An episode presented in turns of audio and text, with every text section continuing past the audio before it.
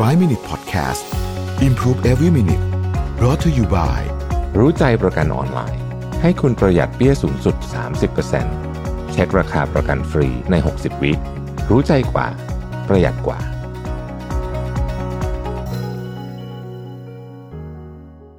สวัสดีครับ 5 minutes good time นะครับ วันนี้ผมอยากชวนทุกคนมาสร้างช่วงเวลาดีๆ ใน 5 นาที กับการ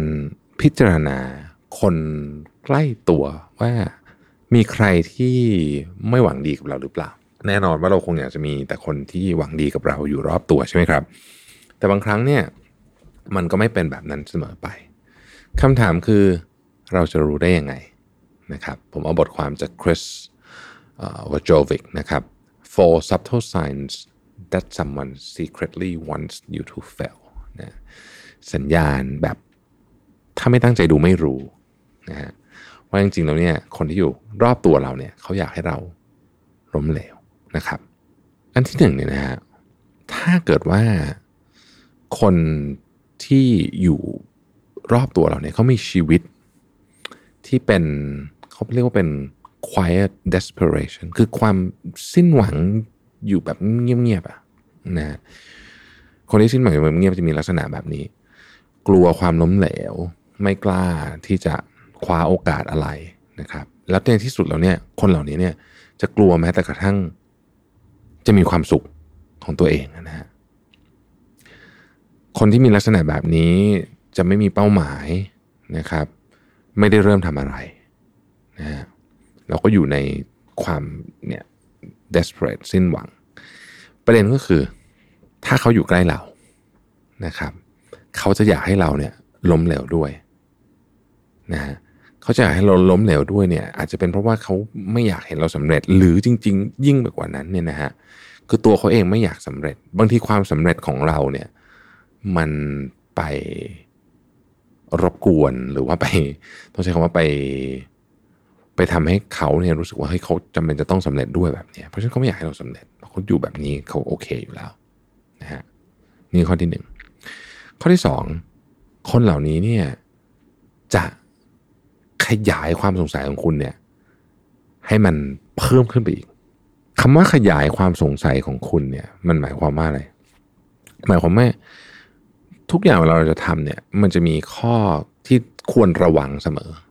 นะครับ ซึ่งแน่นอนนะฮะบางครั้งมันก็เป็นเรื่องที่ควรระวังจริงๆเช่นเราจะลงทุนนี้เพื่อเราจะบอกว่าเฮ้ย ไม่น่าจะดีนะ อย่าทำแต่ถ้าคนคนนั้นทำทุกครั้ง ไม่ว่าคุณจะเริ่มทำอะไรก็ตามเนี่ย เขาจะบอกว่าเฮ้ยจะดีเหรอ ไม่ดีหาข้อเสียให้ทุกทุกอย่างในชีวิตคุณทุกครั้งไม่เคยสนับสนุนเลยในสิ่งที่คุณอยากทำนี่คือสัญญาณที่ชัดมากนะครับ อันที่สามเขามักพูดเสมอว่า ฉันคิดถึงเธอคนที่เธอเคยเป็นแบบนี้ ฟังดูเหมือนจะไม่มีอะไรนะฮะฟังดูเหมือนจะดีนะครับ แต่ว่าบางทีเนี่ย ถ้าเราลองมองดูจริง ๆ เนี่ย มันอาจจะหมายถึงว่า เขาชอบเราตอนก่อนที่เราจะเติบโตมากกว่านี้ เติบโตในเชิงความคิด เติบโตในอะไรแบบนี้ไม่อยากให้เรากระโดดไปอยู่อีกที่หนึ่ง ถ้าเขาเตือนด้วยความหวังดีว่าเรากำลังทำอะไรแย่ๆอยู่ เช่น ไปติดพนันอะไรแบบนี้โอเคนะฮะ แต่เรากำลังพูดถึงว่า มันจะมีคำพูดที่แบบทำนองว่าแบบ ตอนเธอแบบไม่ได้เป็นแบบ ไม่ได้ทำธุรกิจใหญ่โตเนี่ย เธอดูเป็นคนแบบที่แบบสงบน่ารักกว่านี้นะ อะไรทำนองประมาณอย่างเงี้ยนะฮะซึ่งมันก็อาจจะจริงก็ได้นะครับ คืออันนี้ต้องไปลองพิจารณาดู แต่ว่า ถ้าเกิดว่าเขารู้สึกว่าอยากให้เรากลับไปตัวเล็กลงเมื่อเราตัวใหญ่ขึ้นตัวใหญ่ขึ้นในที่นี้ไม่ใช่หมายถึงอีโก้ใหญ่ขึ้น แต่หมายถึงว่ามีชีวิตที่เติมเต็มมากขึ้นเนี่ยอันเนี้ยก็เป็นแน่นอนฮะเป็นข้อที่ไม่ดี ข้อที่สี่เมื่อคุณล้มเขาจะหาโอกาสในการซ้ำแบบที่คุณอาจจะไม่ค่อยรู้ตัว แน่นอนคนที่ซ้ำเราแบบชัดๆเนี่ยมันรู้อยู่แล้วนะอันนี้มันชัดเจนนะฮะแต่อันนี้เนี่ยเวลาเราล้มหรือยังไม่ต้องล้มก็ได้ สมมติจมน้ำอยู่เราต้องการกำลังกระเสือกกระสนที่จะหายใจเนี่ย เขาจะส่งไม้มา แต่เขาเลือกที่จะส่งไม้อันที่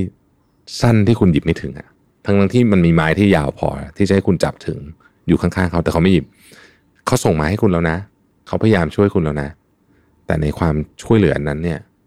มันมีอ g e n d a ซ่อนอยู่ ไม่ได้อยากช่วยจริงๆเพราะเราอยากช่วยจริงๆต้องเอาไม้ที่คุณหยิบถึง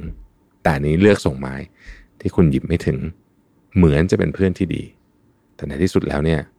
เราอาจจะพบว่าคนพวกนี้เนี่ย ร้ายกาจที่สุดนะครับ ชีวิตที่โชคดีคือคุณไม่มีคนรอบตัวแบบนี้เลย แต่มันไม่แน่ฮะ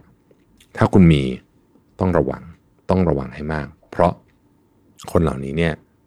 กำลังอยากให้คุณล้มเหลว ขอบคุณที่ติดตาม 5 minutes นะครับ สวัสดีครับ